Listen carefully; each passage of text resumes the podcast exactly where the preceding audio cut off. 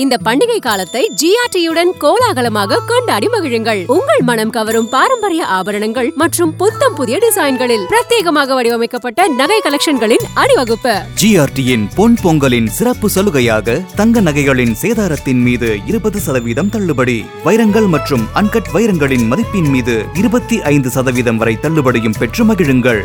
நிபந்தனைகளுக்கு உட்பட்டது. GRT jewellers சுப ஆரம்பங்களின் ஆரம்பம். தமிழ்நாட்டுல எந்த ஆட்சி நடந்தாலுமே சரி திமுக ஆட்சியா இருக்கட்டும் அதிமுக ஆட்சியா இருக்கட்டும் இந்த போக்குவரத்து துறையை வச்சுதான் அவங்க நல்ல பேர் எடுத்துப்பாங்க. கரெக்ட் இலவச பஸ் பாஸ் கொடுக்கறது. இப்ப கூட திமுக அரசு இப்போ முதலீட்டாளர் மாநாட்டில் கூட முன்னாள் ஆர்பிஐ கவர்னர் பாராட்டி பேசியிருந்தார். இந்த கட்டணமில்லா பேருந்து திட்டம்ங்கிறது ஒரு மகத்தான திட்டம். பெண்கள் எல்லாம் இன்னும் நிறைய பேர் வேலைக்கு போறாங்க. அதனால பொருளாதாரம் மேம்படுது. இங்கிருந்து நிறைய மாநிலங்களும் இந்த திட்டம் போயிருக்கு அப்படிங்கிறாங்க. முதல்வர் மு க ஸ்டாலின் தான் சொல்றாரு. நம்ம வந்து தொடங்கி வச்ச திட்டம் இது. திராவிட மாடல்ல கொண்டு வந்து மிகப்பெரிய திட்டம் அப்படின்றாங்க திட்டத்துல யார் மூலமா நீங்க செயல்படுத்துறீங்க? போக்குவரத்து துறையில இருக்கிற ஊழியர்கள் மூலமாக தொழிலாளர்கள் மூலமாக செயல்படுத்திட்டு இருக்கீங்க. அவங்க முறையான வழியில அதை வந்து செயல்படுத்துறதுனால தான் ஆட்சிக்கு வந்து நல்ல பேர் கிடைச்சி கிடைச்சிக்கிட்டு இருக்கு. இவங்க திமுக கொடுத்த வாக்குறுதி தான். தொண்ணூத்தி ஆறு மாசம் நிலுவைத் தொகையை நாங்கள் ஆட்சிக்கு வந்ததுக்கு பிறகு நாங்கள் கொடுத்துறோம் அப்படிங்கிறத வாக்குறுதியாக கொடுத்துருந்தாங்க டிஎம்ஏ வழக்கப்படி நாங்கள் கொடுக்குறோம்னு சொல்லியிருந்தாங்க. இப்ப இன்னைக்கு திடீர்னு இந்த அறிவிச்ச போராட்டமும் கிடையவே கிடையாது. டிசம்பர் பதினேழாம் தேதி சிஐடியு தலைவர் சவுந்தரராஜன் உள்ளிட்ட பல அமைப்புகள் பேச்சுவார்த்தை கூப்பிட்டாங்க. போக்குவரத்துறை அமைச்சரை கூப்பிட்டாங்க. ஆனா அப்பெல்லாம் மௌனம் காத்துட்டே இருந்தாங்க. இவங்க எங்க போயிட போறாங்க அப்படிங்கிற மாதிரி ஒரு மிதப்பு தான் இருந்துச்சு ஆளும் தரப்பு கிட்ட. அவங்க நம்ம பேச்சுவார்த்தை கூப்பிடுறோம். ஓகே நம்ம ஸ்ட்ரைக் அறிவிச்சலாம்னு சொல்லிட்டு அவங்க எடுத்தவங்க ஒருத்தனும் அறிவிக்கவே இல்லை. முறைப்படி எல்லாத்தையும் சொல்லிட்டு தான் அறிவிச்சாங்க. ஆறு கோரிக்கை வச்சாங்க. அதுல முக்கியமான கோரிக்கை என்ன? என்னன்னா தொண்ணூத்தாறு மாசம் டிஏ நிலுவைத் தொகையை கொடுக்கணும். அடுத்த வர மாதங்களையும் டிஏ சேர்த்து போடணுங்கிறதான் ஒரு முக்கியமான ஒரு கோரிக்கை. அந்த கோரிக்கையை மட்டும் நீங்க நிறைவேற்றுங்க நான் வாபஸ் வாங்குறோம் அப்படின்னாங்க. அப்ப கூட அரசாங்கம் வந்து அதுக்கு செவிசாய்க்கவே கிடையாது. ஆறுல ஒண்ணு மட்டும் எனக்கு பண்ணி கொடுங்கன்னு கேக்குறாங்க. ஆமா. சரி இப்ப தொண்ணூத்தாறு மாசம் உடனடியா நீங்க பண்ண வேணாம். இந்த மாசத்துல இருந்து நீங்க பண்ண ஆரம்பிங்க டிஏ கொடுக்க ஆரம்பிங்க. மொத்தமா வந்து கொடுக்குறேன்? இவ்வளவு நாள் கொடுக்கல இனிமேல இருந்தாலும் கொடுங்க ஆரம்பிங்க. அதையும் இவங்க பண்ண மாட்டாங்களாம். அப்போ அவங்க என்னதான் பண்ணுவாங்க? இப்ப எம்எல்ஏக்கு எவ்வளவு சம்பளம்? ஒரு லட்சம் ரூபாய்க்கு மேல சம்பளம் வாங்குறாங்க. அவங்களுக்கு டிஏ ஒரு மாசம் போடாம விட்டா எம்எல்ஏக்கள் ஒத்துப்பாங்களா? சரியான கேள்வி. அவங்களுக்கு இன்னும் சம்பளம் அதிகமாயிட்டு தான் போய்கிட்டு இருக்கு. ஐஏஎஸ் அதிகாரிகள் விட்டுருவாங்களா? விட்டுருவாங்களா? தொண்ணூறு தொண்ணூத்தாறு மாசங்கிறது எட்டு ஆண்டுகள். எட்டு ஆண்டுகளா டிஏவே கொடுக்காம எவ்வளவு நாள் அந்த தொழிலாளர்கள் வந்து அமைதியா இருப்பாங்க? அப்ப அவங்க கேக்குற மாதிரி தானே இருக்கு. ஏன் போக்குவரத்து தொழிலாளர்கள் மட்டும் நீங்க வந்து இரண்டாம் தர மக்களாவே நீங்க பாக்குறீங்க? அப்படின்னு அவங்க கேக்குறதுல ஒரு நியாயம் இருக்க தானே செய்யுது. இப்ப என்னன்னா அரசாங்கம் என்ன பண்றாங்கன்னா ஓகே நீங்க போராட்டம் நடத்துறீங்களா நடத்திக்கோங்க. ம். நாங்க எப்படினாலும் நாங்க பஸ்ஸை விடுவோம்னு சொல்லிட்டு தற்காலிக ஓட்டுநர்களுக்கு இன்னைக்கு அழைப்பு வந்து விடுத்துருக்காங்க. ஆல்ரெடி வந்து தோமுசா வச்சு தான் வந்து இயக்கிட்டு இருக்காங்க. அது வந்து திமுக இருக்கிற ஒரு தொழிற்சங்கம். அதை வச்சு இயக்கிட்டு இருக்காங்க. ஆனா வந்து சிஐடியு தொழிலாளர் அவங்க என்ன சொல்றாங்கன்னா ஆனா சிஐடியு அந்த சங்கத்தை சேர்ந்தவங்க என்ன சொல்றாங்கன்னா இவங்க தொண்ணூறு பர்சன்டேஜுக்கு மேல பேருந்துகள் இயங்குதுன்னு சொல்றாங்க. அப்படி கிடையவே கிடையாது. ஐம்பது பர்சன்ட் கூட பேருந்துகள் இயங்கவே இல்லை. ஆனா இது ஆபத்தான போக்குல தான் போய் முடியும்.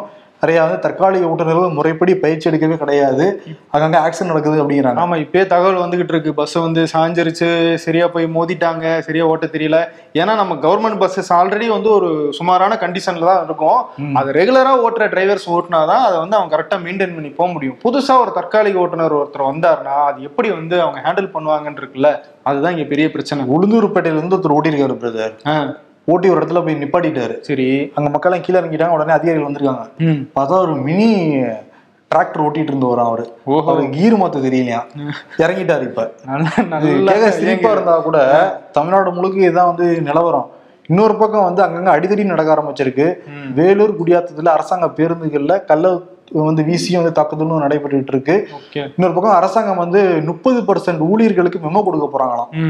யார் யார்? நியாயமான ஒரு இடம் நீ மெமோ கொடுப்பீங்களா. இதுதான் திராவிட மாடலா? இன்னொன்னு என்னன்னா இது வந்து அவங்க பணத்தை நாங்க கேட்கல எக்ஸ்ட்ரா பணத்தை எல்லாம் கேட்கல எங்க கிட்ட இருந்து புடிச்சு வச்சிருக்கேன். நீங்க தர வேண்டிய கடனை தான் நாங்க கேக்குறோம். இதுல நாங்க எங்களுக்கு வந்து உரிமை இல்லையா? நீங்க நிதி சுமை அப்படின்ற கடன்ல காரணத்தை எங்களோட. சம்பளத்தை தான் கேக்குறோம். ஆ. அது கேட்டா இப்ப வந்து இப்ப பட்ஜெட் கிடையாது. நாங்க அப்புறமேட்டு அறிவிப்போம் அப்படின்னா இப்ப ரெண்டரை வருஷம் ஆச்சுல்ல? ரெண்டு வருஷத்துக்கு மேல ஆயிடுச்சுல அவ எத்தனை டைம் அவங்க காத்துக்கிட்டே இருப்பாங்க? ஆனா அமைச்சர் சிவசங்கர் என்ன சொல்றாரு? நாங்க பேச்சுவார்த்தைக்கு தயார் அப்படிங்கறத பிரஸ்ல சொல்றாரு. ஆனா நேரடியா அந்த சங்கத்துக்கிட்ட வந்து சொல்ல மாட்டேங்கிறாரு. அந்த சங்கத்தை சேர்ந்து சவுந்தரராஜன் தான் சொல்றாரு. நீ பிரஸ்ல வெளிப்படையா பேசுறது எல்லாமே வந்து அதிகாரப்பூர்வமாயிராது. இப்ப நான் கூட தான் சொல்றேன் பேச்சுவார்த்தைக்கு நாங்களும் தயார்னு சொல்லிட்டு. இப்ப அரசாங்கத்தை கூப்பிட சொல்லுங்க பாப்போம். அரசாங்கம் அதுக்கு தயாரா இல்ல. நாங்களும் வந்து ஸ்டபானா நிப்போம் எங்களுடைய கோரிக்கையில அப்படின்னு அதே சொல்லி மாதிரி சிவசங்கர் பேசுறப்ப போக்குவரத்து துறை அமைச்சர் அரசியல் உள்நோக்கம் கொண்டது அப்படிங்கிறாங்க. அவங்களோட டிஏ கேட்கறது அரசியல் உள்நோக்கம் கொண்டதா? அது எவ்வளவு காலமா அவங்க கேட்டுக்கிட்டே இருக்காங்க. இன்னொன்னு கொடுத்த வாக்குறுதியில் ஒண்ணுதான் இது. இன்னொன்னு என்னன்னா போராட்டத்துல ஒரு அண்ணா தொழிற்சங்கம் இருக்கு அது அதிமுகவுடைய தொழிற்சங்கம்னு சொல்றாரு. அப்ப சிஐடி இவங்க கூட்டணி கட்சியினுடைய தொழிற்சங்கம் தானே? அதுதான் அதுதான் மெயினான சங்கமே. அதுதான் தான் மெயினான சங்கம். காங்கிரஸ்ல இருக்கிற அந்த சங்கமும் முதல்ல இணைஞ்சாங்க அப்புறம் அவங்க வாபஸ் வாங்கிக்கிட்டாங்க. ஏன்னா நாடாளுமன்றத்தில் வரப்போகுது. எதுக்கு வம்பு அப்படின்னு சொல்லிட்டு இன்னொரு பக்கம் வந்து வழக்கு வந்து போட்டிருந்தாங்க உயர்நீதிமன்றத்துல. உயர்நீதிமன்றத்தில் இந்த சமயத்துல இந்த ஸ்ட்ரைக் அவசியமா? இதனால பாதிக்கப்படுறது பொதுமக்கள் தான் சொல்லிட்டு கருத்து வந்து தெரிவிச்சிட்டு இருக்காங்க. ஆனா நாளுக்கு நாள் இந்த பிரச்சனைங்கிறது பெருசாகிட்டு தான் இருக்கு. அரசாங்கம் வந்து ஒரு நிச்சயம் ஒரு நல்ல தீர்வு கொடுக்கணும் தொழிலாளர்களுக்கு. கண்டிப்பா. ஷோ முடிச்சிட்டு நானும் வெங்கட்டும் வெளியே வரோம். அதுக்குள்ள ஒரு அவசரமான ஒரு பிரேக்கிங் அதனால இங்கிருந்து பண்றோம். உச்சநீதிமன்றம் கருத்து சொல்லியிருந்தாங்க. இந்த சமயத்துல இந்த பண்டிகை காலத்துல போராட்டம் அவசியமா அப்படின்னு அதை ஏத்துக்கிட்டாங்க. இப்ப போராட்டத்துல இருக்கிற தொழிலாளர்கள். தங்களுடைய வேலை நிறுத்தத்தை தற்காலிகமா வாபஸ் வாங்குறதா தொழிற்சங்கங்கள் அறிவிச்சிருக்காங்க. அது மட்டும் கிடையாது ஜனவரி பத்தொன்பதாம் தேதி மீண்டும் ஒரு பேச்சுவார்த்தை வந்து நடத்தப்படும் அப்படின்னு சொல்லிட்டு அமைச்சர் சிவசங்கரும் சொல்லியிருக்காரு. ஜஸ்ட் இந்த பொங்கல் நேரத்துல மக்கள் சிரமப்படக்கூடாது அப்படின்றதுக்காக தொழிற்சங்கங்கள் இந்த முடிவை எடுத்திருக்காங்க. காங்கிரஸ்னாலே கோஷ்டி பூசல் தான்.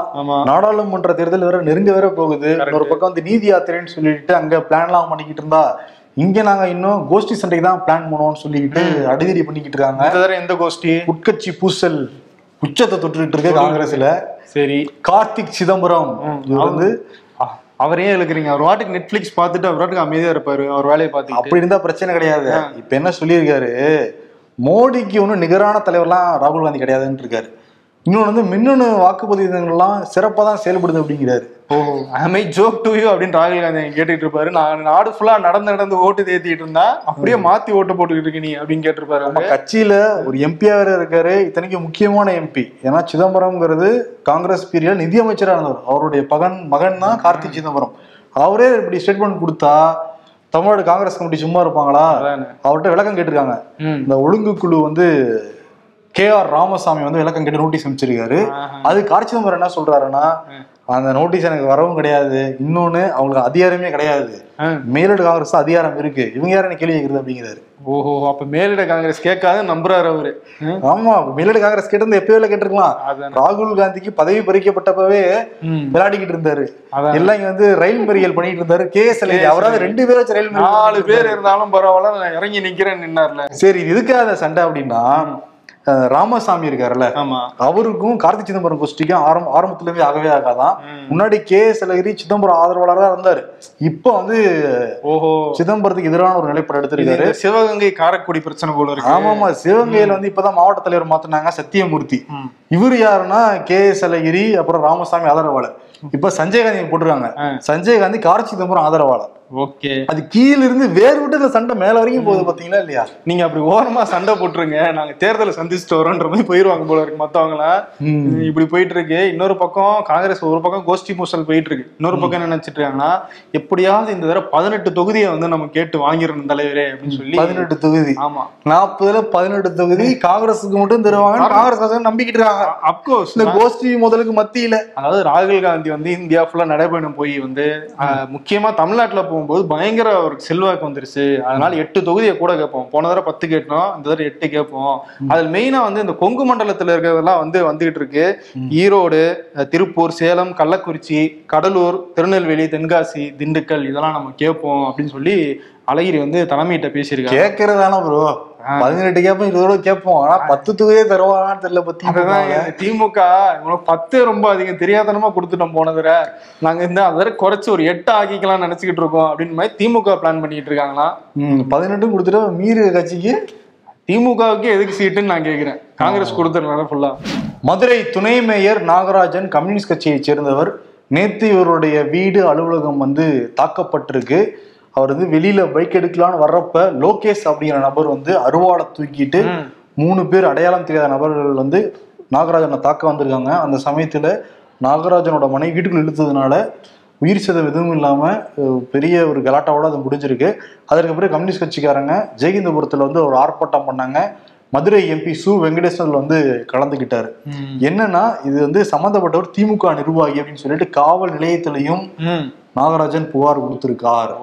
இப்ப அதனால லோகேஷ் உள்ளிட்ட ஒரு ரெண்டு பேரை கைது பண்ணி காவல்துறை விசாரிச்சுக்கிட்டு இருக்காங்க அப்படிங்கிறாங்க.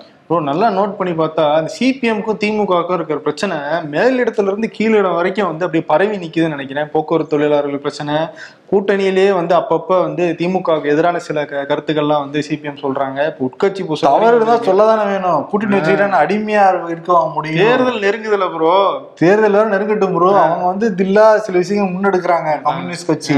ஆனா திமுக மேலிடம் என்ன பண்ணுவாங்க தெரியுமா? ஏதாவது பண்ணிட்டாங்கன்னா உடனே ஸ்டாலினே ஃபோன் போட்டுவார் சம்மந்தப்பட்டவருக்கு. என்ன கூட்டில இருந்து நீங்களே இப்படி பண்ணலாமா அப்படின்னு. அந்த மாதிரி நடந்து கூடாதுல அவங்களுமே எல்லாத்தையும் நான் சீட்ல பாத்துக்கிறோம் அப்படின்னு நினைச்சுக்கிற போல இருக்கு. இப்ப என்னன்னா இப்ப திமுக நிர்வாகி தான் அப்படின்னா சட்ட ஒழுங்கு பிரச்சனை தான் இது. மதுரை துணை மேயர் வீட்டுக்குள்ளாரே போய் வந்து அருவாள் கம்பு எடுத்துட்டு போறவங்க வேற யார் வீட்டுல போகும்போது என்ன நிச்சயம் இருக்கு? அதுதான். உச்ச நீதிமன்றம் ஆளுநரையும் முதல்வரையும் வந்து ஒண்ணா உட்காந்து பேசுங்க பிரச்சனைகளை சால்வ் பண்ணுங்க. பேசி தீர்க்க முடியாதது இந்த உலகத்தில் எதுவுமே கிடையாது அப்படின்னு சொன்னதுக்கு அப்புறம் ஆளுநர் முதலமைச்சர் கூப்பிட்டு இந்த கடந்த வாரம் வந்து கூப்பிட்டு பேசினார்ல. வாங்க பழகலாம்னு பழகினாங்க. பழகினாங்க. அதுக்கு அது பலன் கிடைச்சிருக்கா? கிடைச்சிருக்கு. ஆளுநர் நேத்து ஒரு விஷயத்தை வந்து திரும்பி வாங்கியிருக்காரு. என்னன்னா மூன்று பல்கலைக்கழகங்களுக்காக துணைவேந்தர் நியமிக்கிற ஒரு தேர்தல் குழுவை முன்னாடி அந்த வரம்புகளை மீறி வரம்புகளை மீறின்னு சொல்ல முடியாது மரபுகளை மீறி ஆளுநர் ஒரு குழு வந்து அமைச்சிருந்தார். அது ஏன் அவர் அமைச்சார்னா தமிழ்நாடு அரசு அமைக்காம இருக்கு. அப்படியே அமைச்சாலும் யூஜிசி நியமிக்கிற ஒரு மெம்பர் வந்து அந்த குழுவில் இருக்கணும். ஆனால் அவன் தமிழ்நாடு அரசு அந்த நியமிக்க மாட்டுறாங்க அந்த மெம்பர் சேர்க்க மாட்டுறாங்க அதனால நானே நியமிக்கிறேன் அப்படின்னு சொல்லி நியமிச்சிருந்தாரு. அப்போ அமைச்சராக இருந்த பொன்முடிலாம் வந்து க கடுமையான கண்டனம் சொல்லியிருந்தாரு எதிர்ப்பு சொல்லியிருந்தாரு. நீதிமன்றத்துக்குலாம் கிட்ட தான் இந்த இந்த விஷயம் போச்சு. இப்போ உச்சநீதிமன்றம் சொல்லி முதலமைச்சர் உட்காந்து பேசினதுக்கப்புறம் நான் வந்து என்னுடைய அந்த தேர்தல் குழுவை வந்து திரும்ப பெறுறேன். ஆனா அந்த மெம்பரை நியமிச்சு யூஜிசியோடைய மெம்பரை நியமிச்சு தமிழ்நாடு அரசு புதுசா ஒரு குழுவை உருவாக்கணும் நம்புறேன் அப்படின்னு ஒரு வார்த்தையை வந்து சேர்த்திருக்காரு. நம்புறேன் அப்படின்னு ஒரு வார்த்தையை சேர்த்திருக்காரு. பரவாயில்ல உச்ச நீதிமன்றம் சொன்னதுக்கு பலன் கிடைச்சிருக்கே. கிடைச்சிருக்கு. திமுக காரங்க வந்து இதெல்லாம் வந்து நமக்கு வந்து நம்மளுடைய ராஜதந்திரத்துக்கு கிடைத்த ஒரு பலன் அப்படின்னு தான் வந்து பேசிட்டு இருக்காங்களாம் ஒற்றுமை நீதி யாத்திரை ஈஸ்ட்ல இருந்து வெஸ்ட்டுக்கு நடக்க போறாரு ராகுல் காந்தி. சுமார் ஒரு ஆறாயிரம் கிலோமீட்டருக்கு மேல நூறு நாடாளுமன்ற தொகுதி ஒரு முன்னூறுக்கும் மேற்பட்ட சட்டமன்ற தொகுதியை குறி வச்சு இந்த யாத்திரை இருக்க போகுதுலாம் பேசிட்டு மணிப்பூர் தொடங்கி மகாராஷ்டிரா வரை. இப்ப என்னன்னா மணிப்பூர்ல தொடங்க முடியாத போல தெரியுது. அதுக்கு அனுமதி கொடுக்க மறுத்துக்கிட்டு இருக்காங்க மத்திய அரசு. ஓ ஏன் அந்த மத்திய அரசு என்ன சொல்றாங்க? மணிப்பூர்ல இயல்பு நிலை திரும்பிருச்சுன்னா பேசிட்டு இருக்காங்களே அப்ப கொடுக்கறதுக்கு என்ன? அதான் நீதி யாத்திரைன்னா சொல்றாங்க. அப்ப அங்கிருந்தானே அங்கதானே நீதி இப்ப தேவைப்பட்டுக்கிட்டு இருக்கு. அங்கிருந்தானே ஆரம்பிக்கணும்னு சொல்லிட்டு காங்கிரஸ் கட்சிக்காரங்க சொல்றாங்க. அதனால நாங்களே நீதி கொடுத்துப்போம் அப்படிங்கிறாங்க அதாவது இவர் மல்லிகார்ஜுன கே- கார்கே கேட்ட மாதிரி இவர் லட்சதீப்ல எல்லாம் போய் போட்டோ ஷூட் பண்றாரு. ஆனா ஏன் வந்து மணிப்பூருக்கு மட்டும் போக மாட்டாரு அப்படின்னு ஒரு கேள்வி கேட்டிருந்தாரு. அட்லீஸ்ட் போற ராகுல் காந்தியும் வந்து அவர் விட மாட்டாங்க போகிறது இருக்கட்டும் பிரதர் மணிப்பூர்னு தயவு செஞ்சு பேசவாத சொல்லுங்க பிரதர் நம்பிக்கையில்லா தீர்மானம் கொண்டு வந்தா கூட ஒரு சில நொடிகள் மட்டும் தான் மணிப்பூரை பத்தி பேசுறாரு பிரதமர். ராமர் கோயில் திறக்கிறதுல பிஸியா இருக்கும்போது மணிப்பூர் பத்தி எங்களுக்கு பேச நேரம் இல்லை ப்ரோ ஆமா. இன்னொரு பக்கம் என்னன்னா அந்த பில்கிஸ் பானு வழக்குல உச்சநீதிமன்றம் பதினோரு பேரும் ரெண்டு வார காலத்துக்குள்ளார சரணடையணும்னு சொல்லிட்டு உத்தரவு வந்து பிறப்பிச்சிருந்தாங்க. பில்கிஸ் பானுக்கு ஆதரவா கொடுத்துருந்தாங்க. ஒட்டுமொத்த தேசம் வந்து உச்சநீதிமன்றத்துக்கு நன்றிலாம் சொல்லிட்டு இருந்தாங்க ஸ்டாலின் எடப்பாடி பழனிசாமி எல்லாருமே வந்து சொல்லிட்டு இருந்தாங்க. இப்ப என்னன்னா அந்த தகாட் மாவட்ட எஸ்பி சொல்லியிருக்காரு. பதினோரு பேர்ல ஒன்பது பேர் மாயமாயிட்டாங்களாம். ஓ. மாயமாயிட்டாங்கல்ல? எஸ்பிக்கு அவருக்கே தெரியும். விஸ்வந்து பரிசத்தை பிடிச்சீங்கன்னா கண்டுபிடிச்சாங்க கண்டுபிடிச்சிடலாம். ஏன்னா ஆகஸ்ட் பதினஞ்சு ரெண்டாயிரத்தி இருபத்தி ரெண்டு விடுதலை ஆனதுக்கு பிறகு டேரக்டா விசுந்து ஆசிக்கு தான் வந்து உட்கார்ந்தாங்க. மாலை மரியாதைலாம் அவங்க தான் செஞ்சாங்க. மேடையெல்லாம் உட்கார வச்சு பேசலாம் விட்டாங்களே. அப்போ அந்த ஒன்பது பேரையும் விசுந்து பரிஷத் தலைவரை கூப்பிட்டு கேட்டீங்கன்னா கண்டுபிடிச்சிடலாம். இன்னொன்னு குஜராத்துப்பா. குஜராத்ல இருந்துகிட்ட கண்டுபிடிக்க முடியாதா? கண்டுபிடிக்கணும்னு நினைச்சா கண்டுபிடிக்கலாம். ஆமா. கண்டுபிடிக்க முடியாது. உச்சநீதிமன்ற தீர்ப்பையே நாங்க மதிக்க மாட்டோம். கோல்மால் பண்ணோம் அப்படின்னா பண்ண பண்ண முடியாது. முடியாது. கர்நாடகாவுல காங்கிரஸ் ஆட்சியை பிடிச்சதுக்கு அப்புறம் பாஜகவினுடைய பல விஷயங்கள் வந்து வெளியே வந்துகிட்டு இருக்கு. அதுல குறிப்பா முன்னாள் பாஜக அமைச்சரும் இப்போ எம்எல்ஏவுமா இருக்கிற ரமேஷ் ஜார்கிஹொலி அவரை பத்தின ஒரு பெரிய முறைகேடு புகார் வந்து வந்திருக்கு.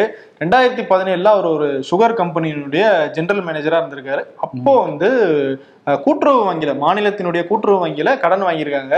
அந்த கடனை இப்போ வரைக்கும் செலுத்தல அதை முறைகேடு பண்ணிட்டாங்க அப்படின்னு ஒரு புகார் வந்து அந்த வங்கி தரப்புல வந்து போடப்பட்டிருக்கு. அப்போ இருநூத்தி முப்பத்தி ஒன்பது கோடிக்கு வாங்கியிருக்காங்க. இப்போ வட்டியெல்லாம் சேர்த்து நானூத்தி முப்பத்தி ஒன்பது கோடி வந்து முறைகேடு புகார் வந்து அவர் மேல வச்சிருக்காங்களாம். முதல்ல காங்கிரஸ் தான் போய் சொல்லிருக்காங்க. நாற்பது பர்சன்ட் நாற்பது பர்சன்ட் நாங்க இதெல்லாம் நாற்பது பர்சன்ட் மாதிரியா இருக்கு? அதிகமா. பிஜேபி பண்ணதை பார்த்தா. பிரான்ஸ் நாட்டின் புதிய பிரதமராக கேப்ரியல் அட்டல் அப்படிங்கிறவர் வந்து தேர்வு செய்யப்பட்டிருக்காரு. ஸோ இவர் என்னன்னா ரொம்ப எங்கு முப்பத்தி நாலு வயசு தான் ஆகுது அப்படின்றது முக்கியமான விஷயமா கருதப்படுது. இன்னொரு பக்கம் பார்த்தோன்னா வெளிப்படையா தான் ஒரு தன்பாலின ஈர்ப்பாளர் அப்படின்னு சொல்லிட்டு அறிவிச்சுக்கிட்டவர் கேப்ரியல் அட்டல். ஸோ முதல் பிரதமர் ஒரு தன்பாலின ஈர்ப்பாளராக வந்து பிரான்ஸுக்கு கிடைச்சிருக்காங்க அப்படிங்கிறது வந்து சர்வதேச லெவல்ல வந்து ஒரு பேசுபொருள் ஆகிட்டு இருக்கு அதே மாதிரி இன்னொன்று பேசுபொருள் ஆகிட்டு இருக்கு இந்த மாலத்தீவு பிரச்சனை. இந்த மாலத்தீவு அதிபர் இப்போ முகமது முய்சு சைனாக்கு போயிருக்கிற ஐந்து நாள் சுற்றுப்பயணமாக. அங்க வந்து ஜி ஜின்பிங் கிட்ட ரெக்வஸ்ட் வச்சிருக்காரு.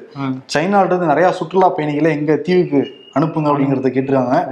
ஏன்னா இங்க இந்திய கவர்மெண்ட்டுக்கும் மாலத்தீவுக்கும் ஒரு பெரிய பிரச்சனை போய்கிட்டு இருக்கு. அதனால லட்சத்தீவு லட்சத்தீவு வந்து தூக்கி பிடிச்சார் பிரதமர் மோடி. அதற்கு பிறகு சர்ச்சை எல்லாருக்குமே தெரியும். இப்போ சைனால இருந்து டூரிஸ்ட் வேணும்னு கேட்டுக்கிட்டு இருக்காங்க. ஆமா. இன்னொரு பக்கம் வங்கதேசத்துடைய ஐந்தாவது பிரதமராக ஷேக் ஹசீனா வந்து பதவி ம். தேர்தல் முறையா நடக்கலன்னு சொல்லிட்டு அங்க எதிர்கட்சிகள் சொல்லிட்டு இருந்தாங்க. இப்ப சர்வதேச அளவுலையும் சொல்ல ஆரம்பிச்சிருக்காங்க ஐநா சொல்றாங்க அமெரிக்கா சொல்றாங்க எல்லாரும் சொல்றாங்க. வாக்குப்பதிவே நாற்பத்தொரு பர்சன்ட் தான் நடந்திருக்கு. அதுதான். எல்லா நாட்டிலயும் இது நடக்குது ப்ரோ நம்ம நாட்டிலயும் நாடாளுமன்ற தேர்தல் வருது. மக்கள் உஷாரா இருக்கிறன்னா போய் கண்டிப்பா வாக்கு அளிச்சிடணும் நீங்க வாக்கு போடாம இருந்தீங்கன்னா அதுவே அவங்களுக்கு வந்து ப்ளஸ் பாயிண்ட் ஆயிரும் இருக்கிறத வச்சு அவங்க வந்து ஜெயிச்சுட்டு போயிடுவாங்க அவங்க கோல்மால் பண்ணிட்டாங்கன்னு தான் அங்க வந்து பிரச்சனை ஒரு பக்கம் ஷேக் ஹசீனாவுடைய ரோல் மாடல் யார் தெரியுமா யாரு பிரதமர் மோடி நான் அதனால தான் சொன்னேன் அடுத்த நாடாளுமன்ற தேர்தல் வருதுண்டு ஓகே என் பையன் பேச ஆரம்பிச்சிட்டான் சார்னு சொல்லிட்டு பெற்றோர்கள் சொல்றாங்க. இப்ப தனியார் பள்ளி சொல்றாங்களா? அந்த தங்கத்தை தூக்கிட்டு வாங்கடா லட்சம் பணம் எடுத்துட்டு வாங்கடா அப்படிங்கிறாங்களாம் ஸ்கூல் ஃபீஸு எதுக்கு அடிக்கடி பைக்ல வரும்போது துரத்திக்கிட்டே ஓடி வரீங்கன்னு சொல்லிட்டு நாய்கிட்ட கேக்குறாங்க. டாக் சொல்லுதான் வாகனத்தின் திறன் மற்றும் ஓட்டுநரின் கவனக்கூர்மையை செக் பண்ணதான் அதுக்கு நாங்க தான் கிடைச்சோமா?